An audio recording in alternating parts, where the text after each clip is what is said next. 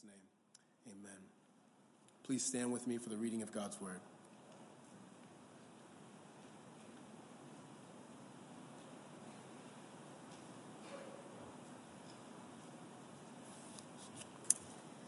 Matthew chapter two, verses one through twelve. Now after Jesus was born in Bethlehem of Judea, in the days of Herod the king, behold, wise men from the east came to Jerusalem, saying, "Where is he who has been born king of the Jews? For we saw his star when it rose and have come to worship him." When Herod the king heard this, he was troubled, and all Jerusalem with him. And assembling all the chief priests and scribes of the people, he inquired of them where the Christ was to be born. They told him, "In Bethlehem of Judea, for so it is written by the prophet. And you, O Bethlehem, in the land of Judah, are by no means least among the rulers of Judah. For from you shall come a ruler who will shepherd my people Israel." Then Herod summoned the wise men secretly and ascertained from them what time the star had appeared. And he sent them to Bethlehem, saying, "Go and search diligently for the child, and when you have found him, bring me word, that I too may come and worship him." After listening to the king, they went on their way. And behold, the star that they had seen when it rose went before them until it came to rest over the place where the child was. When they saw the star, they rejoiced exceedingly with great joy. And going into the house, they saw the child with Mary, his mother, and they fell down and worshipped him. Then, opening their treasures, they offered him gifts, gold and frankincense and myrrh. And being warned in a dream not to return to Herod, they departed to their own country by another way. This is the word of God.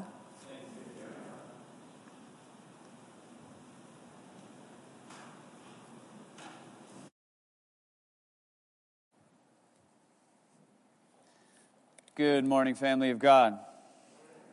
Happy New Year. I may have lost track, but I think this is the tenth day of Christmas. Uh, what are you supposed to give on the tenth day of Christmas for the song? Anybody remember? Lords a leaping, maids milking, I can't remember. But I think this is the tenth day of Christmas, so everybody turn to your neighbor and say, "Merry tenth day of Christmas."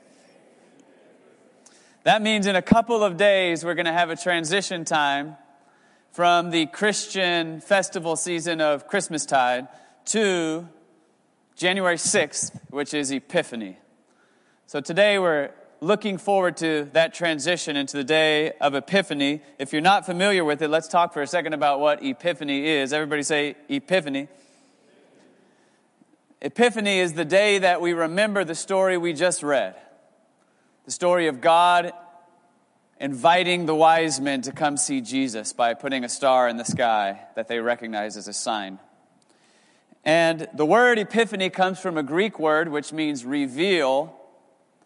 We celebrate this moment because this is the first moment in which God revealed the identity of Jesus the Savior to the Gentiles. So this story, the story of Epiphany, the story of the wise men, is about God shining His light into the darkness of the world in order to draw all nations to Himself so that every ethnic group, every people group on the earth can experience the salvation and the joy that only God can give. As we are transitioning from thinking about the birth of Christ to preparing ourselves for Epiphany, I want to draw your attention to a Bible verse that I think perfectly shows the union between those two events, the birth of Jesus and the summoning of the Magi. And the verse is John chapter one, verse five. I've had that verse in my mind throughout Advent and Christmas this year, and I'm going to ask you to repeat it for, for me a few times today. We'll probably have it memorized before we leave here. Here's what it says, John chapter one, verse five. Y'all repeat after me. The light shines in the darkness, and the darkness has not overcome it. Let's say it one more time. The light shines in the darkness, and the darkness has not overcome it. That's what Christmas is about. The baby in the manger is God entering into human history in a new way by taking a human nature unto Himself so that the light of God's love and forgiveness and truth and wisdom can shine into our dark world. And that's what the story of the wise men about is about. It's about God sending light into the darkness of the world to draw the nations to himself. And that's something we need to remember as we transition from twenty twenty-one into twenty twenty-two, because there was some darkness in twenty twenty and twenty twenty-one. Did you notice? Over the last couple of years, we've experienced a lot of darkness, a lot of evil, a lot of suffering, a lot of death, a lot of deception, a lot of confusion, a lot of division and chaos. But we are here today because the darkness did not snuff us out, because God's light is stronger than the world's darkness. In fact, what Epiphany is really here to alert us to, among other things, is this. The darkness always gets the headlines, but the darkness is never the big news. The big news is always that God's light is shining in the world, and his light is stronger than the darkness. Let's say it one more time. The light shines in the darkness, and the darkness has not overcome it. By the way, that word overcome, if you look at different translations, can be rendered sometimes the darkness can't quench it. The darkness cannot understand it. The darkness cannot comprehend it. The reason there's so many translations is that the word is really a metaphor. It's a Greek word that means something like to grasp.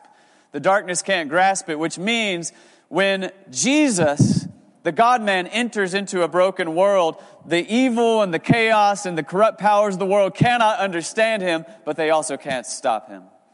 That's what it's about. Now, in this text that we've just heard from Matthew chapter two, there's plenty of darkness, and there's darkness of multiple kinds that have always been in the world and that are very familiar for us if we do read those headlines about the world's darkness today. The first kind of darkness we must note in this text is the darkness of corrupt power and political corruption. Look at verse three. It says, "When Herod the king heard this, he was troubled, and all Jerusalem with him." Now, the word "this" is referring to the good news that the Savior has come to rescue the world. When you hear the good news that the Savior has come to rescue the world, you're not supposed to be troubled.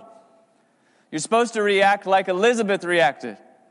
You're supposed to react like Mary reacted. You're supposed to react like the angels and the shepherds and Simeon and Anna. You're supposed to rejoice. Then you're supposed to go tell everybody the Savior has been born. But this person is troubled because Herod loves power more than he loves God. Herod loves power and the things that power can give him. Power gives him respect. Power secures comfort for him. Power means he can grasp pleasures, whatever pleasures he wants, whenever he wants. He loves power more than he loves God, so he doesn't hear God's going to set the world right. He sees somebody else is going to threaten my power, my autonomy, my ability to control my own life and other people's lives. There's only one king in town. That's what's going on in Herod's heart. See, the secret here is that if we love anything that we can lose, the, if, if what we love most is anything that we can lose, we will always be slaves to fear. You might want to write that down and ponder that going into the new year.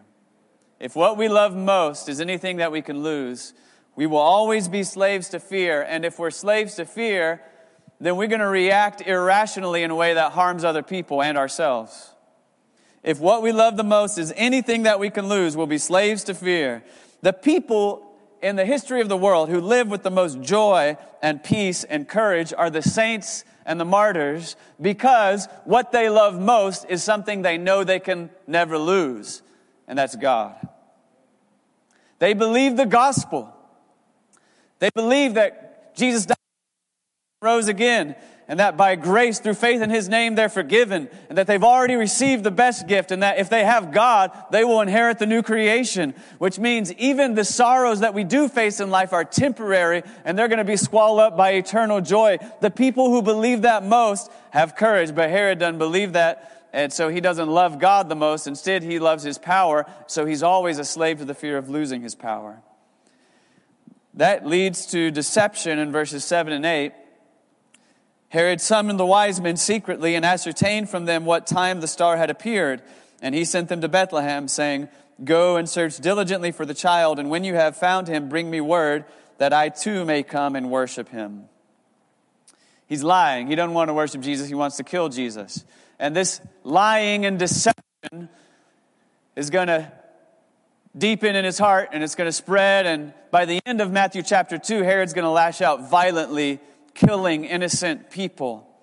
You see, when we love anything more than God, we will be slaves to fear, and that'll cause us to lash out and hurt other people. There's darkness of political corruption in this text, but that's not the only kind of darkness. There's also a darkness of religious corruption in this text.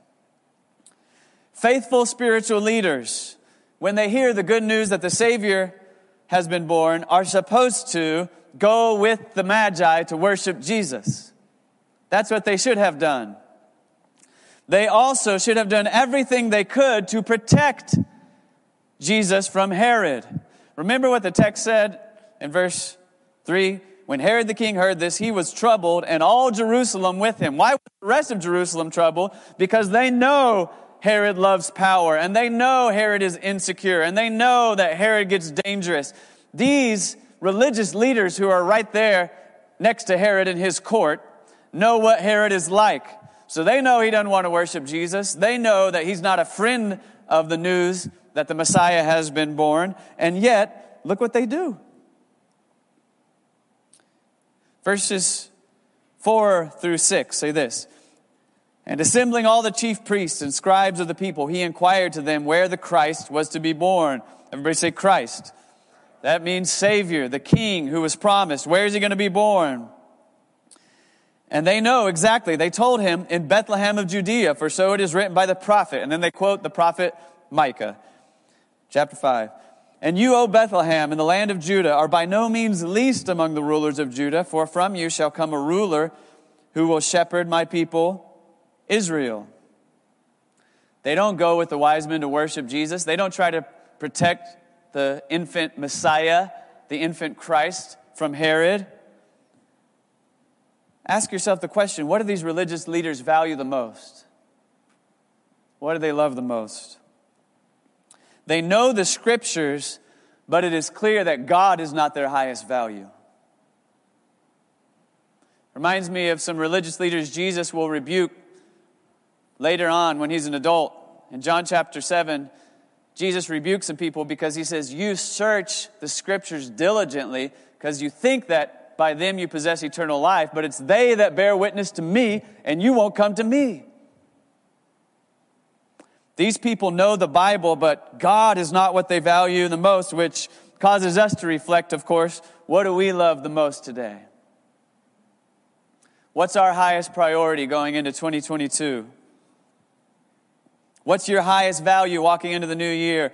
You see, as we look at the political corruption and the religious corruption and all the darkness in this text, what we're seeing is just a particular manifestation of the two sins the prophets of Israel are already annou- uh, always denouncing. Everybody say idolatry. Everybody say injustice. Here's the thing. If God is not the highest value and the highest priority in your life, something else will be. And if you don't wake up in the morning excited to worship God, then you will still worship something throughout the day. But instead of worshiping the Creator, you will worship something that He created. By worshiping a creature, you will turn something good into something destructive and enslaving. And that's called idolatry. And idolatry in the Scripture is closely connected with injustice, because if God is not my top priority in life or in twenty twenty-two, I will then become a person who does harm to myself and to other people in order to vainly keep seeking some satisfaction I will never find, because only God can satisfy. The darkness in this text should cause us to examine ourselves. God, show me, what do I most value? Show me, what do I most treasure? If the thing I love most is anything that can be taken away from me, I'll be a slave to fear. And then I'm going to hurt myself and hurt other people. But the good news today is that Jesus came to rescue us and all nations from our self-destructive idolatry and injustice, because the main point of this text is not that there is darkness in the world. We already knew that. The main point is that the light shines in the darkness. Y'all repeat after me. The light shines in the darkness. and the darkness has not overcome it. That's John chapter one, verse five. Now, in Matthew chapter two, the first few verses, we've got two lights. We've got a literal light and we got a metaphorical light. The literal light is the star. And we don't know, is this a literal, actual star, or is this some sort of other supernatural, heavenly light that God put up in the sky? We don't know for sure what's going on. We don't know how these wise men from the east recognized it, but there's a bright light shining, and that communicated a message to them that God knew they would be able to understand that brought them to Jerusalem. So there's a literal light. The metaphorical light, of course, is Jesus. Jesus, who came to save the nations of the earth from the power of evil and darkness. Jesus came to show us the way of truth, to teach us who God is, to show us the heart of God. Jesus came to die on the cross for our sins and come back to life. He came so that you and I could set, be set free from the darkness in the world and from the darkness inside of our own souls. And Jesus came to draw the nations to God. Let's pay attention to a few of the details of how God shines his light into the world in this story. Notice that God met the wise men where they were in a way that they could understand and summons them to experience the joy of true worship. When I say he met them where they were in a way they could understand, I mean, he did something that may seem weird or even shocking to us in order to get their attention. Look with me again at verses one and two. It says, "Now after Jesus was born in Bethlehem of Judea, in the day of Herod the king, behold, wise men from the east came to Jerusalem." The, the word translated wise man here is this word magi. Everybody say magi. That's the word from which we get our word magician. And these guys were sages, they were spiritual teachers, they were gurus from the east, probably from Persia, which means they were from an idolatrous culture. And their job was to be some sort of spiritual directors within that idolatrous culture, and that involved all sorts of things, but one of the things that it involved was astrology, where you look up at the stars and you're looking for signs and you're trying to predict the future and understand what's happening on the earth. And the thing about astrology, people still do it today. People look at their horoscopes. And the thing about it is that the scripture says don't do it. God forbid it. God said, no, if you want to know what's going on in the world, look at my word. Don't look at the movement of the stars that I created for my glory.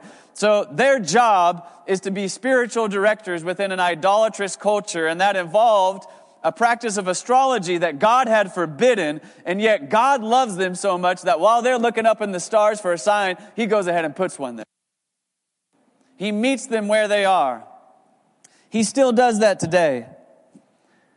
I've heard stories, I'm not going to tell details right now, but stories of a lot of people from other religions that were seeking the truth, and they were seeking God, and they were fasting, and they were praying, and then they had visions where Jesus appeared to them, or where they saw a Bible, and God began working in their life. I've also heard some stories, maybe y'all have too, about somebody who's walking with God, and when I ask them their testimony, they say, well, this may sound weird, but one time I had this crazy trip. You've heard the story, haven't you? And God met me where I, I was. I've known a lot of people that are walking with God at the end of their life. When I asked them, how'd you come to know the Lord? And they tell me a story that starts with, when I was in prison. See, God has a way of meeting us where we are, coming to us in the darkness of our confusion, in the darkness of our sin. And we read in verse two, "Where is he who has been born King of the Jews? For we his, saw his star when it rose and have come to worship him." I would love to know the details. What did they see? How did they know it was pointing to the King of the Jews?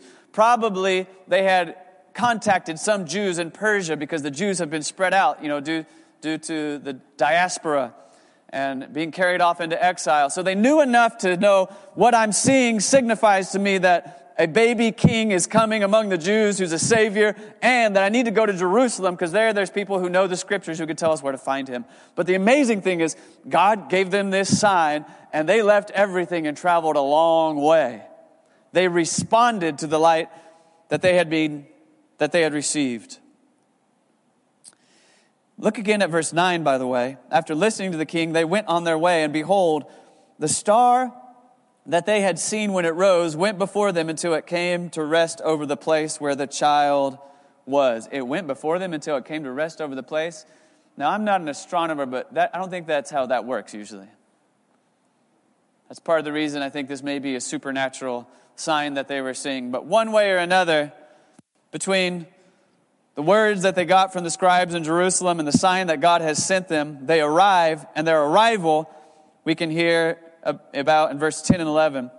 When they saw the star, they rejoiced exceedingly with great joy. That's how you're supposed to respond when you hear the Savior has come. When you see God's light, everybody say joy. And going into the house, they saw the child with Mary, his mother, and they fell down and worshipped him. Everybody say, worship. Then opening their treasures, they offered him gifts, gold and frankincense and myrrh. They're paying tribute to the new king. They're offering the treasures of their own culture to Jesus, the King of all kings, the Lord over all cultures.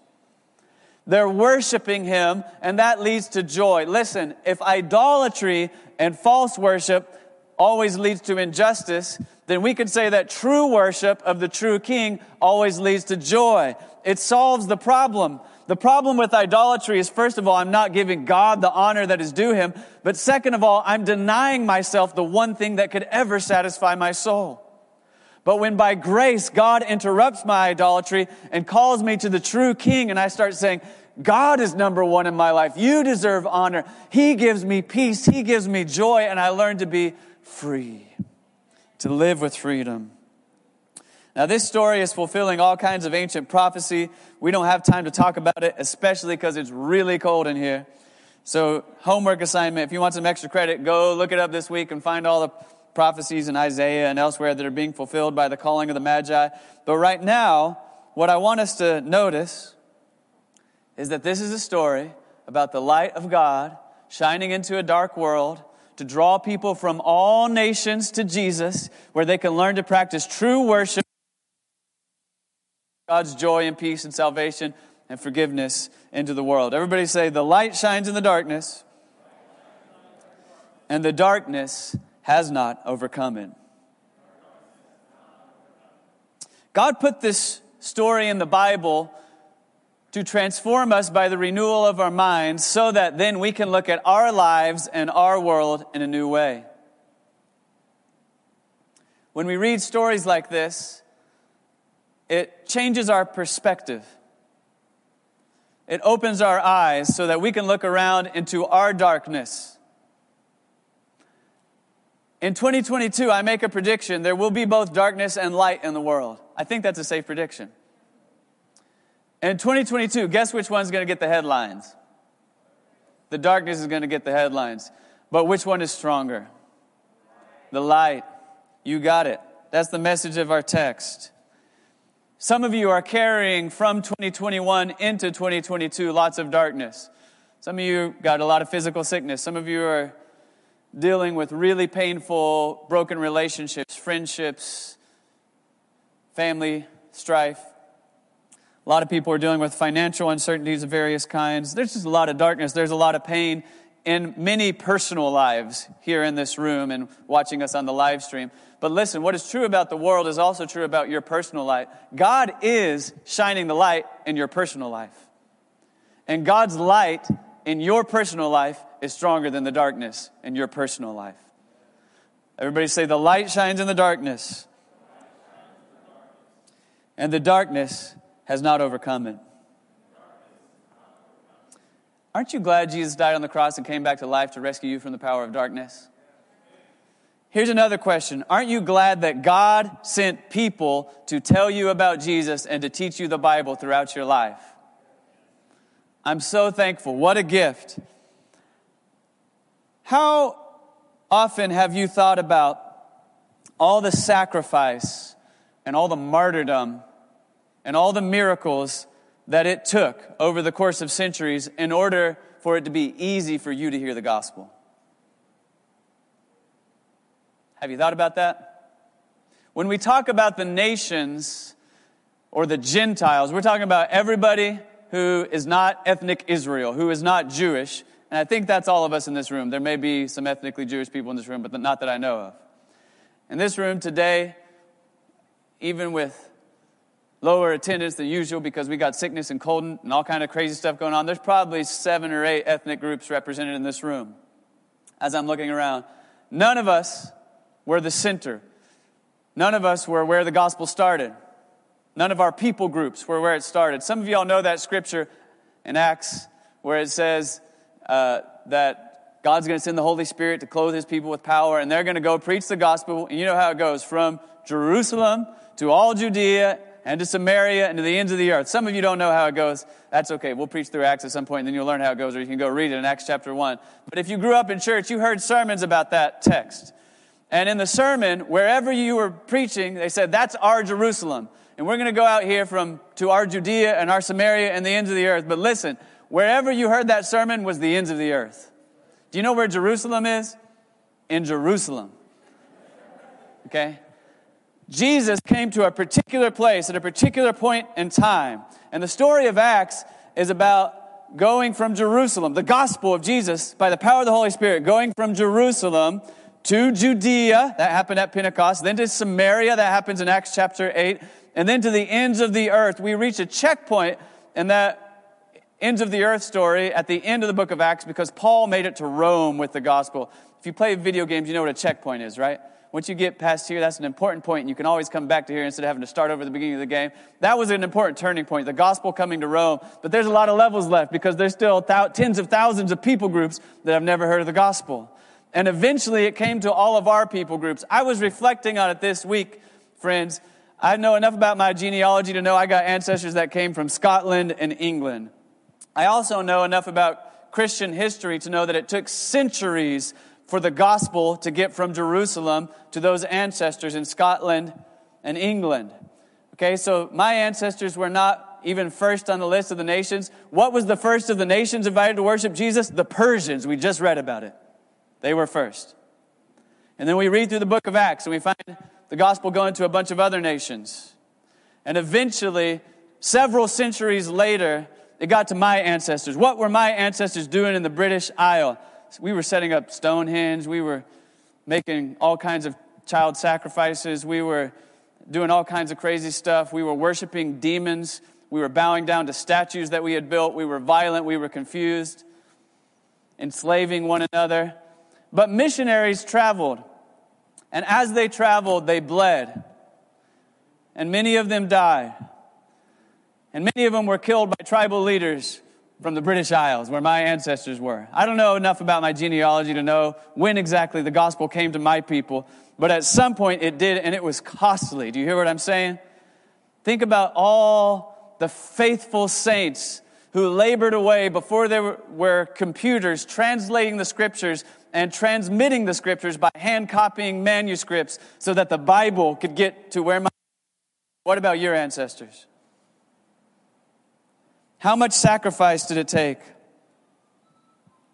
How many martyrs? It's an amazing thing. Aren't you glad that it was easy for you to hear the gospel in your life? I'm so glad I grew up hearing about Jesus. In the world today, there's a lot of darkness, but there's still a lot more light shining. The gospel is still going to places it's never been before and going back to places where it's been forgotten.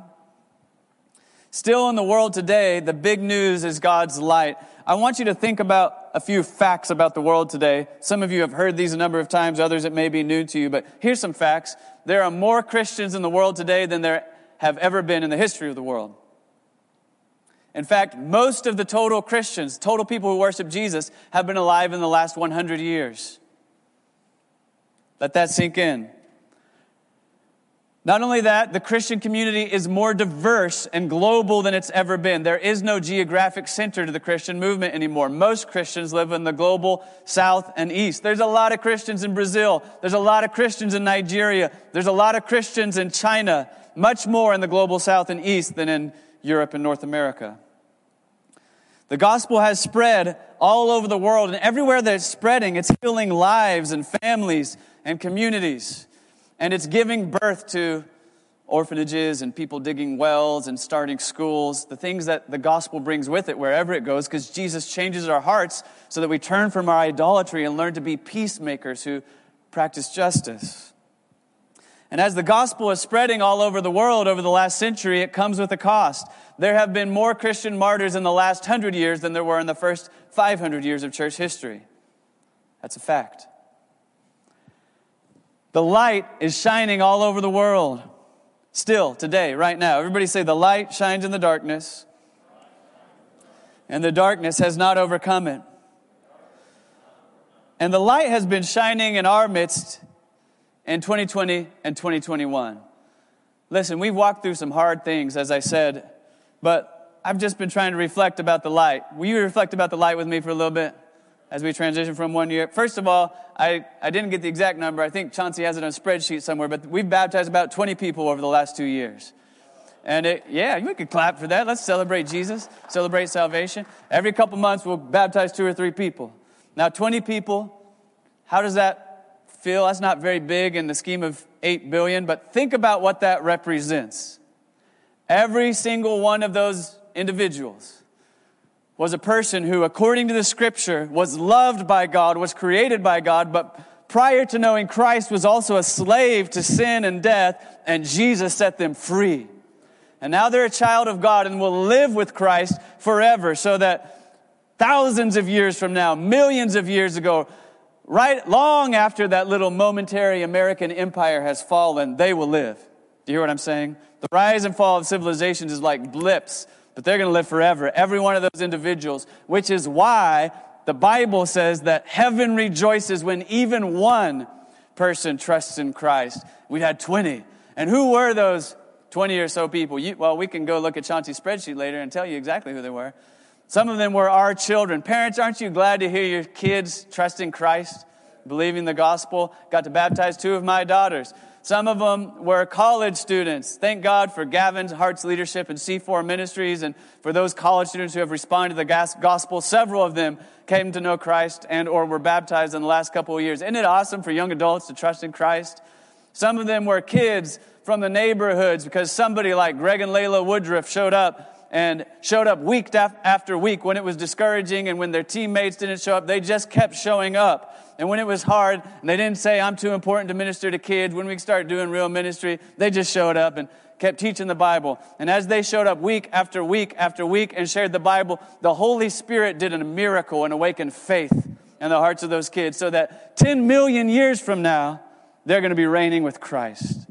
That's what happened. We baptized Mister Webb last year. He's one of those people.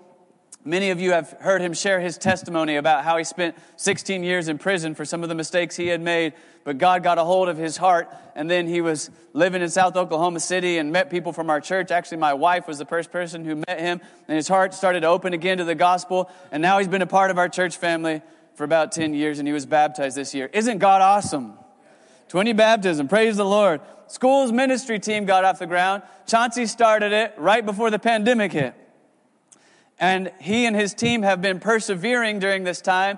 There's volunteers serving as reading buddies in public schools all over our neighborhood. And Chauncey shared with us a testimony that a few weeks ago, like six or seven kids from an elementary school right down the street said they wanted to trust Jesus and start following him. Isn't that awesome?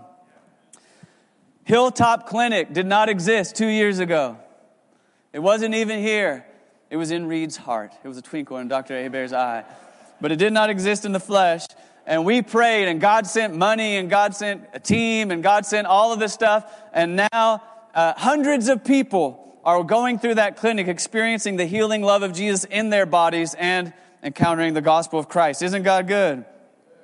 Saint Paul's Community School is getting to share the gospel with dozens of kids every single day. God kept it alive through the pandemic, which was a crazy miracle. And God kept teachers alive and sustained Jordan. I see several of y'all in here Uh, today, and I, we got to hear the results a few weeks ago, the most recent testing. In addition to all the gospel stuff that God is doing out at Saint Paul's, seventy-five percent of the kids are reading at or above grade level in a neighborhood where less than ten percent do. The light is shining in the darkness. Do you hear this? We got to participate with a lot of initiatives from the Stronger Together movement, and one of the periods of time in which the racial tension in America has come to the surface in a way that has revealed to us so much of our own darkness. We've got to participate with stuff like the Neighbors Conference and the Bridge Conference. And by the way, I've been on the phone with Clarence Hill all, all the week. He's got big dreams for twenty twenty-two, so I'm going to announce more stuff that's coming up. But stuff that is shining the light in the darkness and that's making a real difference. I get to see more and more stuff behind the scenes as the Department of Education for Oklahoma and the governor's office and all sorts of senators and people are beginning to go to the leaders of that movement and show us we and say, teach us. We've got to get better at doing racial justice in Oklahoma. Isn't God awesome? We could keep going. And since we're talking about the nations, we need to remember families that are a part of Christ Community Church that are living and serving in North Africa and in the Arabian Peninsula and in Europe. And what they're doing is what missionaries do all the time, which is pray a lot and share a lot and get rejected a lot and love a lot and befriend some people. And it can be often feel slow and discouraging. But over the course of the decades of their faithfulness, people are going to come to know Jesus like they came to know Jesus in my family line hundreds of years ago. And that light is going to show how many tens of thousands will be touched by the ripple effects. Do you hear what I'm saying? Everybody say, the light shines in the darkness, and the darkness cannot overcome it. I want to end today by asking you to reflect on three questions and then leading you in a time of prayer. Three questions are this. How do you want God's light to shine through you in twenty twenty-two? How do you want God's light to shine through you in twenty twenty-two? Second question, we just put that in the plural, and we're going to think like a community here because the Bible teaches us to do that. How do we want God's light to shine through us in twenty twenty-two?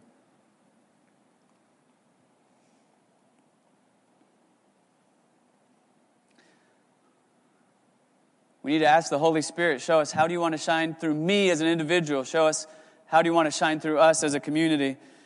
And those questions can't be separated from the third question. How can you open your heart so that the healing light of God's word can shine into you in twenty twenty-two? Before the light can shine through us, we've got to let it shine in us. And here's the thing. There is an imp- pulse of sinful, rebellious human nature to hide from the light because we don't want the light to shine in our darkness. The thing is, if you run away from the light, then it still finds you and you experience that as conviction, perhaps discipline or judgment. But if you run towards the light and open your soul to it, that light you experience as healing and transformation. There's some people in this room who know that you're not right with God. You don't, you haven't trusted Jesus and been baptized and entered into this journey of discipleship. Today could be the day of salvation. What I'm saying is, don't run away from the light, run to the light. Jesus loves you and he wants to make you free. And for Christians who already know God's forgiveness, we still got stuff inside of us, don't we? You got some stuff inside of you? I'm talking about dark stuff. And a lot of us trying to cope with the darkness, that's what the last two years have been about for a lot of us. How do I survive? How do I learn how to cope with the darkness in the world? And maybe the word for going into twenty twenty-two is, let's focus less energy on how do we cope with the darkness and more energy, God, how do I open my soul to your light so it can shine in me and through me? And that might mean that there's places of sin that need to be exposed. There's places where we need bitterness to be replaced by forgiveness. That little thing that's hanging you up, the habit, the substance habit or the sexual thing or whatever, just bring it to God and bring it to a couple trusted Christian friends that can help you. Let the light of God's word shine in the dark places of your soul. Because if we let the light shine into us, not only does it heal us, but it transforms us and empowers us so we can be a part of the same story that we read about today. Now, I told you I was going to ask you those three questions and then lead you in a time of prayer. And what I want to ask you to do right now is just bow your head. And going into this year, I want to ask you, you to pray and take a moment to ask the Holy Spirit to speak to you about this, some of the same questions that I just raised with you. First, I want to urge you just to take a second to pray. God, where do I need to let the light of your love and your grace shine into dark places in my heart? It can be scary to ask that question, but remember, when we come to God willingly, we experience the light as healing. So where you are, just pray, God, show me where do I need to let the light of your love and your truth shine into the light place, the dark places of my heart going into twenty twenty-two.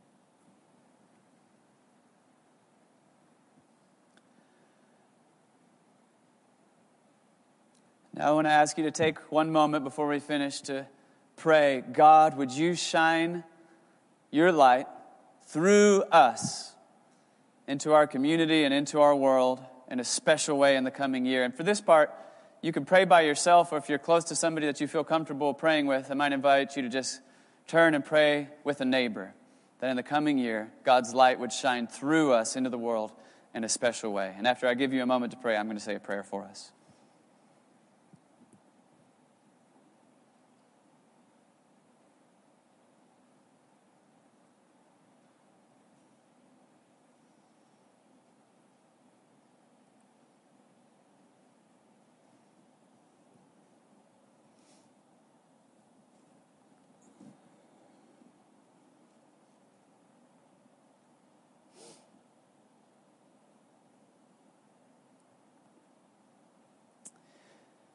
God, as a people, we praise you because your light is stronger than the darkness. We thank you for sending Jesus to save us, and we pray that in the calendar year of twenty twenty-two, you would bring healing and truth and transformation to the deep places of our souls. And you would shine the light of your truth and grace through us to bring healing and hope and salvation in our community in Oklahoma City and out from here to the other nations in the world. In Jesus' name we pray. Amen.